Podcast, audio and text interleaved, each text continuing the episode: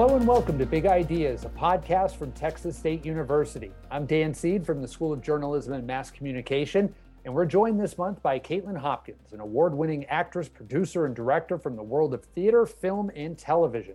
She has Broadway credits to her name. She's appeared in more than 50 television shows, and she's the creator and head of musical theater in the Department of Theater and Dance here at Texas State. The program is ranked in the top 10 musical theater programs in the nation, and we are so happy to have her join us. Kaitlin, thank you so much. Thank you, Dan. So I would run out of time if I listed all of your credits, right? so we won't don't. go there. We won't go there now. No, we won't go there now. But let, let's kind of start with your background. What drew you into acting from the from the beginning? You know, I come from a, a long line of industry professionals. So that's the short answer. Uh, my mother was a wonderful uh, film, television, and theater actress, two time Oscar nominee, Tony Award winner, multiple Emmy and Golden Globe winner. I mean, she she really did a, an extraordinary amount in her career. And I was raised watching her work in all those mediums. Her name was Shirley Knight.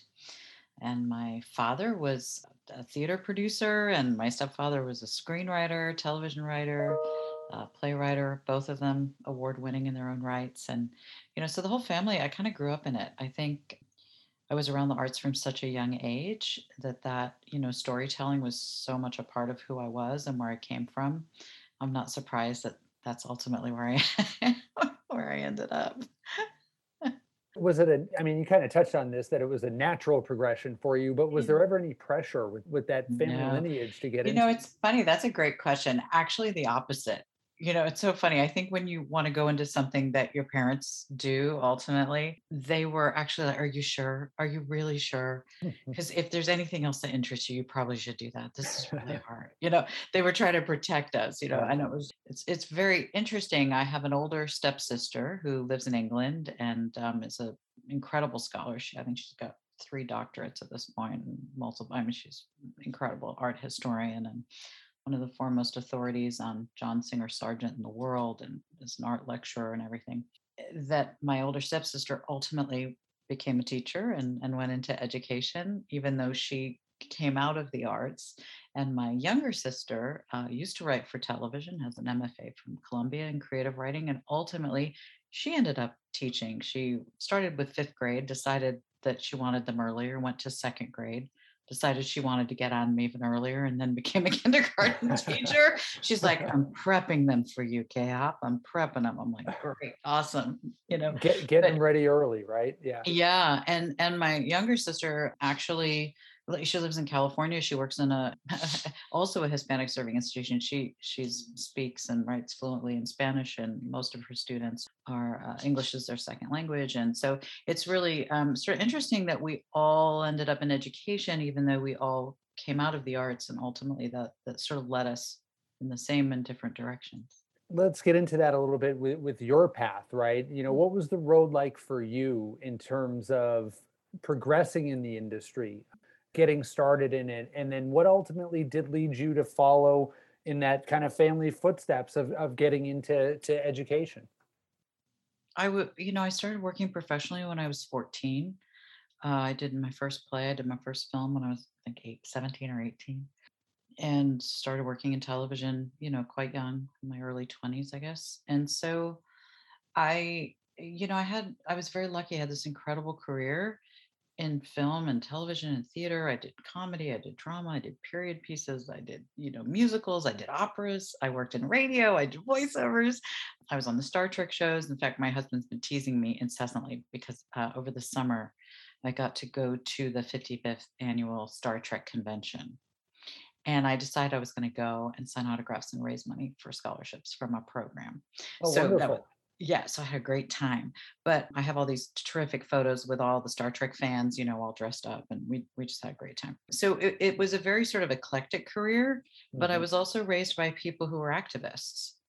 Like my parents were activists in the 60s, you know, in the civil rights movement, politically. I mean, just in in every area that you could possibly imagine, my mother was out there, you know, making a think about it and so i think that i also was just sort of raised with the mindset is that part of your job part eh, of your reason for being on the planet you know is to give back. And so later in my career i just felt like eh, when i started producing and directing I just felt like what I wanted to do is be in a room with young artists and help them in their journey find their way and, and be there to sort of support them finding their voices um, as artists and making a difference in the world. You know, I, I believe art is being an artist is um, act of service. I believe that you know we're here to serve our communities, and it's through storytelling that we heal, we enlighten, we inspire, we make change in the world through that art form. I think artists impact culture, and therefore they impact everything. you know, it has the power to to really really make change. And that was what interested me you know was to help the next generation make some noise. Well they've been making noise in the the musical theater department here at texas state. As i mentioned being a top 10 program in the nation 2009 you created the program here. What has made this program such a success? Honestly i think i think the leadership Dean Fleming, uh, at the time when I when he recruited me to come here and build this program, he was our chair, and his vision for this department and for what he wanted for all of us, you know, it really it really starts with the leadership. I'll never forget the first time I went to a convocation that fall of 2009 and heard President Trauth speak for the first time and like it makes me emotional just thinking about it because like i remember sitting there and being like oh my god how did i find my way to this incredible place where i actually believe in this vision i want to support this vision that the university has that this theater department has and i feel like i could actually make a difference and contribute to it? So to me it if it hadn't been for the vision that this university had, that Dr. Trauth and John Fleming had, I wouldn't be here. So it starts there, but then it was also because they had they uh, trusted us, they trusted me to create a program that was all built under one umbrella to recruit the faculty from scratch, to build it from scratch, to think about educating for the arts differently. I really had this vision of teaching the arts in a holistic way addressing mental health, addressing business of the business, you know, teaching them contracts, how to do their taxes, life skills, like not just how to whack their face and sing high, right? But how do you live as a successful human in the world? And they were interested in letting us do that research and go on that journey and unpack the pedagogy and unpack sort of the way traditional arts education had been done in this country and they let us blow it up. I was like, I don't want to do that. I don't think it works. I want to build the program I wish I'd had. And they let me put together brilliant faculty. Like, if I'm good at anything, I think it's just at facilitating, like recognizing genius in other people, recognizing greatness in other people. And I literally went and found the educators to be on faculty in this program that were true master teachers and master technicians at what they do and were inherently collaborative collaborators. And they wanted to collaborate together with me to build something together in a holistic way going in and out of each other's classrooms. I mean it's not strange to have three faculty members in a classroom at any given time on any day. And then we went after the top talent in the country so the students also have something to do with that you know we were interested in building leaders we were interested in finding young humans who want to make a difference in the world who want to lead the art form forward who want to take responsibility for their communities and use what they do as as a medium to to make change so again, we were kind of doesn't surprise me. I was recruiting activists. I was raised by activists, right? So right. I think I literally just did what I what I had been taught. And this very extraordinary group of humans came together to build this program. And I include the students in that. You know, we teach them and we believe that this is their program. They pay our salaries. They're paying us to give them a safe, creative, challenging environment to become their best selves. And I believe that, you know, they should have agency in that, in their education and in every aspect of it. for a lot of people, you know, looking at a career that you've had professionally, they would look and say, you know, the highlight or the biggest satisfaction must be Broadway or film or television. But listening to you, is it fair to say that this is the biggest accomplishment or the best accomplishment yep. that you've yep. had? There's no even, there's not even any comparison. Mm. You know, you can't compare it. And I'll tell you why, because, you know, I read an article once, I don't know if it's true, like the average person changes careers like six or seven times in their sure. lifetime, right? Something like that. I I thought that I was going to sing and dance and act for the rest of my life, right? That from the time I was four or five years old, that was what I wanted to do and what I thought I was meant to do and what I was pursuing. And over the course of those 30 some odd years, in anything, right? You opportunities come sometimes in the places that you expect them, and then sometimes they come in places you didn't expect. And if you're brave and you just kind of say, well, sure, I'd love to learn how to produce television. Oh, really? You're going to give me an opportunity to direct? I, I, yeah, I'd like to try that, you know, and you you sort of evolve, right? It's like accumulating stuff as you go in your journey.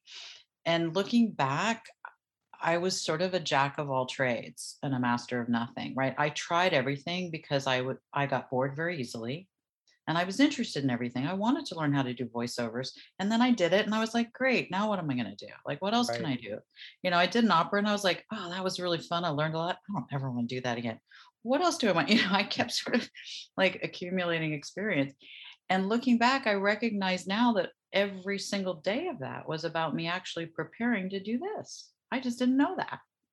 I didn't know that I was inherently a teacher and an educator, and that actually all of that wasn't about me what it was actually about was me being able to then comprehensively pass that to the next generation or to other educators or whatever. And so, yes, it's the most satisfying thing I've ever done. It's the hardest damn thing I've ever Hard, done. Yeah. Hardest damn thing I've ever done in my life. And every day it challenges me. And I hope, I feel as if I have grown as a teacher you know, over the last 12 years or something that we've been here, I feel like every day has been about my students teaching me how to be a better teacher, you know, not just about me serving them. So that's been incredible. You know, when you, you know, I'm 57 and you wake up one day and you're like, wow, I've spent the last 13 years of my life learning a new skill.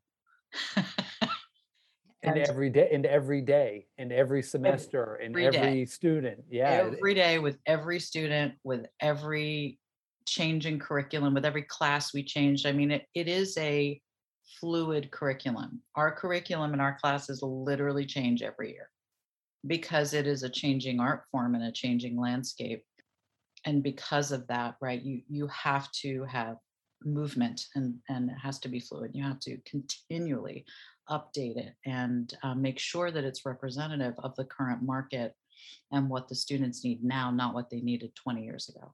If that that's irrelevant now. Actually, what they needed five years ago, Dan, is irrelevant now. What they needed three years ago is irrelevant now, right? I mean, it's such an exciting field of study because it's so present in the moment. So it's based foundationally in techniques, mm-hmm. technique in different areas, However, the pedagogy and the application and all of that is absolutely changing all the time and never more so than right now. Why so? Why so changing right now? Is it from coming out of the pandemic or multiple factors? Well, it's it's coming out of the racial reckoning in this country and it's coming out of the pandemic. And you literally took it was as if God has a very bad sense of humor and took the two largest events that could single-handedly not just change our world but change our the art form and the career profession that I'm in and they had them happen at the same time. The pandemic hasn't just changed how we educate because it has changed how we educate. It also has changed what we educate. The racial reckoning in our industry in this country and ultimately in my industry, the musical theater art form was built on a racist foundation period like there's no there's no negotiating that right that like it was it is if you go and you learn musical theater history it is white centered and it is a racist art form and there has been an enormous amount of unpacking and researching of that pedagogy, of the vocabulary that's used in that pedagogy, how it's delivered, how do you train, especially in this environment where over 50% of our student body or student student body are students of color.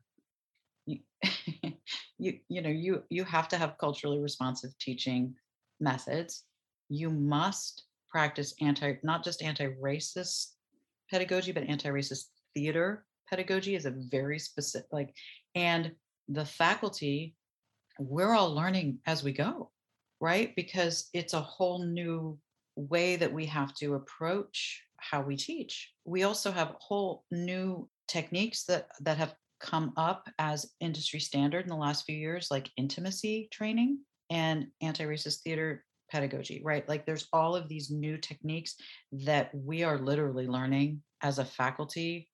We, we are having to do training and certification in order to teach effectively to today's art form and the market, which literally is completely exploded and imploded and is completely changing. All the leadership hierarchy, everything in our industry is being examined. It's an exciting time to be a teacher. It's a, it's and and to be a student because you're like, well, I don't know. What do you think?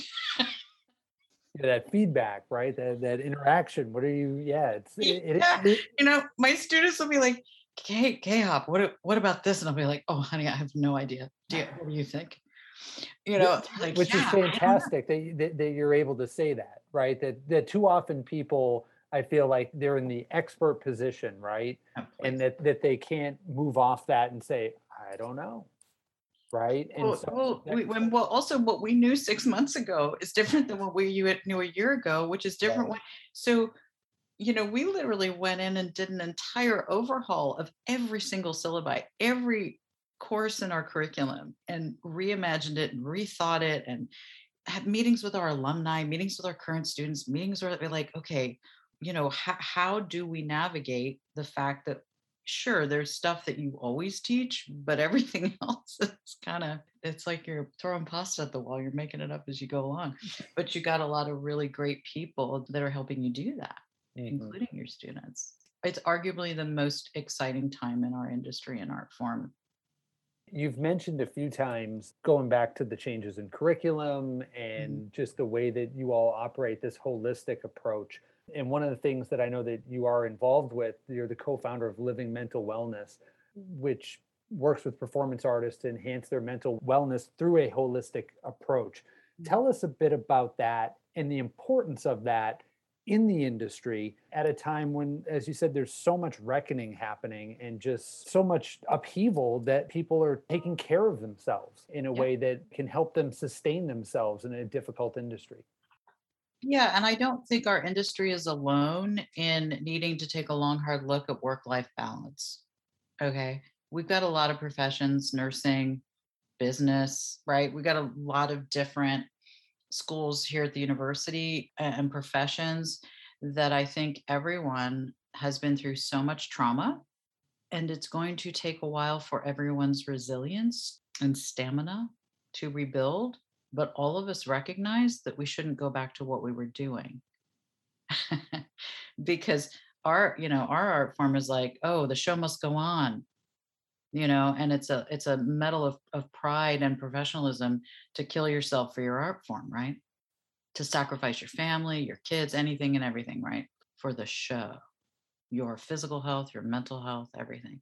And so quite a few years ago i was like yeah that, that doesn't work it's because it's not sustainable so if we look at what is our job as educators regardless of what profession perhaps what is our job? It's to teach them tools and techniques that are healthy, sustainable, and repeatable. That's what I think. So I started asking that question in every class of every faculty member. I was like, okay, are we in fact doing this in a healthy, sustainable, repeatable way? Mm-hmm. And if not, what changes do we need to make so that our students have practices, habits, and techniques that are healthy, sustainable, and repeatable? because you can't have success in life or your career without that. Sure. right? And everybody's compromised right now. I, I you know, I'm sure I, I would be surprised to find a faculty member at the university right now that doesn't feel that their students are compromised right now, emotionally, mm-hmm. absolutely exhausted and frightened and questioning everything. So I don't know how you just teach the class the same way as if that's not happening. So, what Living Mental Wellness, what we did is we did a lot of research, not just with uh, performers, but with athletes as well, who are very, very high risk demographic. And we did a lot of research, and what we proved is that if you improve students' life skills, you decrease their mental health symptomology. So, if you can reduce their stress, you're going to reduce their likelihood of having more serious mental health issues and, and just managing the, their daily stressors better.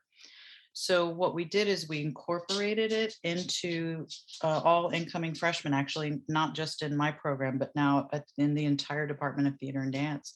We have over a thousand majors in our department, and all our incoming freshmen and new faculty take the curriculum now because we put it online. So people, it's just seven online modules, but it covers science of the brain, how the body works under stress, mindfulness techniques, you know, basic brain science so that you understand how to uh, you learn tools and techniques to learn how to self-regulate your nervous system heal your nervous system meditation and then the life skills are a developmental model and what dr hilary Cauthen proved in her research with the athletes is that if you taught these life school skills in this particular order and utilize them together that you are going to significantly reduce mental health issues because you're you're going to have higher life skills, right? So those are time management, goal setting, coping skills, communication skills, leadership skills, and problem solving skills. So each module covers one of those life skills and then sort of utilizes them all together. And what we've discovered is, you know, we have some of the highest academic achievers at the university and some of the highest retention rates at the university. So what that leads me to believe is, you know, I often hear like, oh, how do we do better with retention rates? You know, we're still losing 20% of our freshmen. I'm like, yeah, okay, because we're not actually helping them navigate one of the largest, most stressful transitions in their lives. And it's not just about having an academic advisor at the PACE Center. Right. It's about educating the whole person.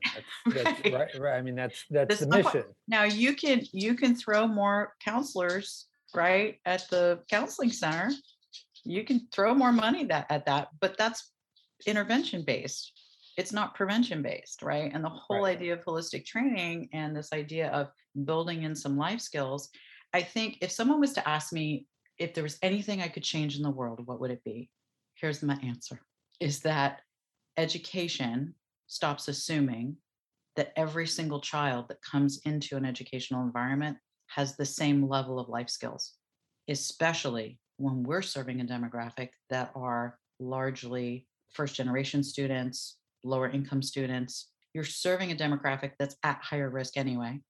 So, why do you assume that they're all coming in with the same level of time management skills, goal setting skills, leadership skills, problem solving skills, communication skills, coping skills? If you gave them some of those skills, maybe they wouldn't get so sick by the time they're we're redlining, right? And I'm taking a kid up to the counseling center and they can't get an appointment for two weeks anyway. Like it, mm-hmm. it's sort of like, can you back it up? Right. And if you put those life skills in high school or in middle school, right? Do you then, because by the time they get to us, they're already in trouble. So a lot of the stress related illnesses that we're seeing on a massive scale in higher education are largely because we're not therapists. We shouldn't be. but skill but skill set tools that's different that is right. our job yeah providing those skills for people along with the education like i said educating the whole person is, yep. is part of part of what we should do to that point i guess you know last year obviously difficult year for everybody. We were teaching our tv news courses online. Very difficult to do. You can't go out. You can't right you're not in a studio.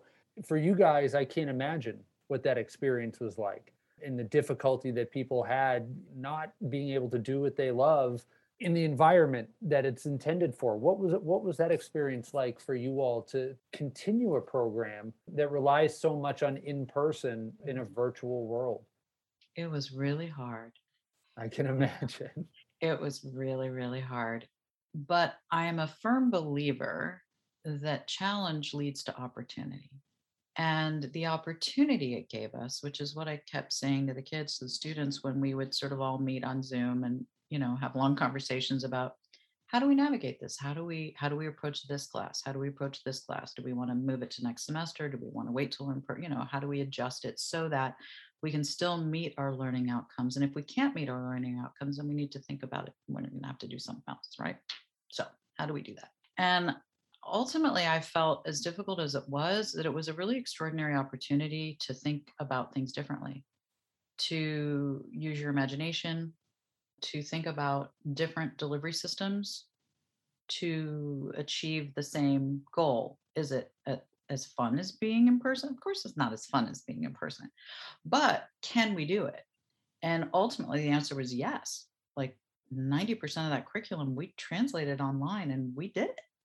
And at the end of the semester, I'm like, well, at the end of the semester, I'm even gonna have either have the worst evals of my life from my students or or not you know like right yeah. like no they really tried really hard. Right right. And ultimately you know the conversations we have with the students are like we actually had a great semester. We're not sure how we did that. Like we we really learned a lot like we got so much out of it.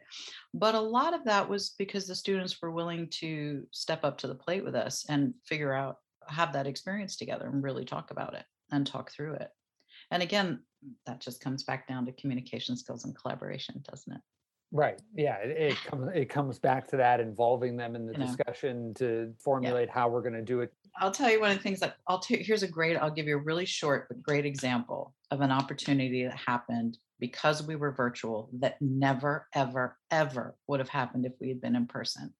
I never could have uh, afforded to pay or transport 14 of the top award winning, Tony Award winning choreographers in our industry to the likes of Ann Reinking.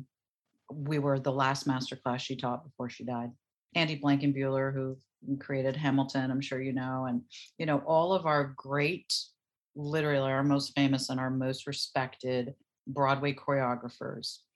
I reached out, I sent an email to I think 14 in total, saying, listen, I'm really in trouble. I, I can't give these poor kids an in-person dance class this semester. Is there any way you would consider doing a Zoom Q&A or a Zoom dance class with them over the, you know, just once. I, I mean, I got like 200 bucks I can give you. I don't have a lot of money, but would you, you know, I'll give it to your favorite charity, you know, whatever. Like, would you Right. just come Bring- help 'em. these poor musical theater students get through this semester? I need them to have something to look forward to. I need them on Fridays once a week just to have something to look for every every two weeks, anything, right? An hour, two hours. Well, I thought maybe two or three of them would say yes, Dan. And what ended up happening is that every Friday for the entire semester, not for one hour, but for three hours, oh my god every Friday, one of those choreographers said, of course, every one of them said yes. And every Friday, these kids were like, who's coming this week? I'm like, you're not going to believe it. You're not going to believe it. You ready? You ready? And they would all get on Zoom, like, you ready? Guess who's coming? And I'd say, you know, Camille A. Brown or Sergio, you know, Christopher Gattelli or Andy Blankenbuehler, Ann Reinking. When I said Ann Reinking and Susan Stroman, I thought, I mean, they're just like screaming on YouTube, like on, you know, Zoom, like screaming. They're so excited. And to have this opportunity to work with those Broadway choreographers and create relationships with them. And I mean, it was amazing. That never mm-hmm. would have happened if we'd been in person, no but we had, yeah, but we had to think about it differently. as you said, we have to think about it differently. And I think all in that position, some did better than others. Like, I mean, you're pulling in this cast of famous Oh, so choreographers, which is which is absolutely amazing. Clearly, you've taken a lot from that experience, and and I'm sure you what you've learned in that experience into coming back to normal, so to speak, this year. But what's the energy like now? Now that you hmm. are back to normal to a sense to where now you're you're back to the live productions is the energy level just through the roof with the students what what are, what are you getting and even from your faculty Well, yes and no, right? So back back to normal is a relative term, Dan. right that's i use normal in air quotes but you can't see me do air Yes, quotes on a podcast. yes, so I'm not sure what about the normal part. right Um, it's close. It's better. it's better. We're we're definitely in a better situation than we were last year. And so there was deep excitement and energy and passion coming back into the semester. There was also fear, apprehension, because if a performing artist, we're basically athletes, right? And we are dependent on our body and our respiratory system. One of our kids gets sick, that's potentially a career ending injury. Sure. Okay. So I've also got kids who are like, we are wearing masks, right? We're all going to test every week, right? We're all gonna, yeah. I was like, yeah, yeah, babies, don't worry, because they're like, because they, they're they're not making people do it. And I was like, yes, I understand that, but for our kids, like they are not going to take a risk with the rest of their lives and their careers. So I don't know what it's like everywhere else on campus, but you walk into the theater building and every faculty member and every student in the Department of Theater Dance is wearing a mask in every single class, every dance class, every acting class, every voice, it doesn't matter. Like we are still in masks. Now, for performance, we're coming up with all kinds of crazy protocol so that the students can perform without masks in a safe way. And this is just what students wanted. It's not about like, we're not saying, well, you must do this. No, the students are like, hey, how do we do this in a healthy, safe way and still get to be in person? They just want to be in classes together they just want to be dancing and singing and doing what they love and going to rehearsals and they really believe that's the, the you know the safest way to do that um, and i agree with them so yeah everyone's excited but also you know being really responsible and kind of potting and you know like just doing what we all feel we need to do so we can stay in person because being in person doesn't mean staying in person and so we're all just kind of taking every precaution that we we can. The audiences will come back and and get to see shows without masks, which is very exciting. Unless someone tests positive, right? And then we got understudies, so we'll have to go on. Everything may change if if that happens. However, um, you know we've we've got gosh, two plays. We got a play running this weekend through this weekend called El Nogalar. It's being performed one every other evening in English and every other evening in Spanish. It's a beautiful play. We have another play end of October called Yellow In. And then Hair is our musical this semester, and uh, November 6th through the 21st. Hair is playing, and in the spring, we're doing Macbeth, we're doing Seussical, we're doing a play called Gloria. There's just so much going on in that Performing Arts Center that is so exciting. The plays and the musicals that we are doing, that's when you're going to see that energy, Dan when those kids get to go on that stage and and perform for the first time without masks that's gonna there's gonna be a lot of tears in the audience that night. Well i know that i'm excited because the work you guys do is fantastic. Oh, um, you. know it's just such a vibrant part of our campus life and to have it have it back in this way with a full slate of productions is very exciting. So Kaitlin thank you so much for joining us. This was a great interview very interesting and i think after listening to this hopefully people out there now understand why it's a top 10 program not just the students oh, but sure. but the faculty and, and the work that you all put in so thank you so much thank you so much dan and thank you all for downloading and listening to Big Ideas. We'll be back next month. Until then, stay well, stay healthy, and stay informed. Big Ideas TXST is a presentation of Texas State University and the Division of University Advancement. Subscribe to experience more innovative, thought provoking content. If you like what you hear, consider leaving us a starred review, five if possible. The views expressed during this program are those of the individual participants and do not necessarily represent those of the university. Big Ideas is hosted by Daniel Seed, produced by Jamie Bloschke, with technical assistance provided by Manuel Garcia. Strategic consultant is Kelly Raz.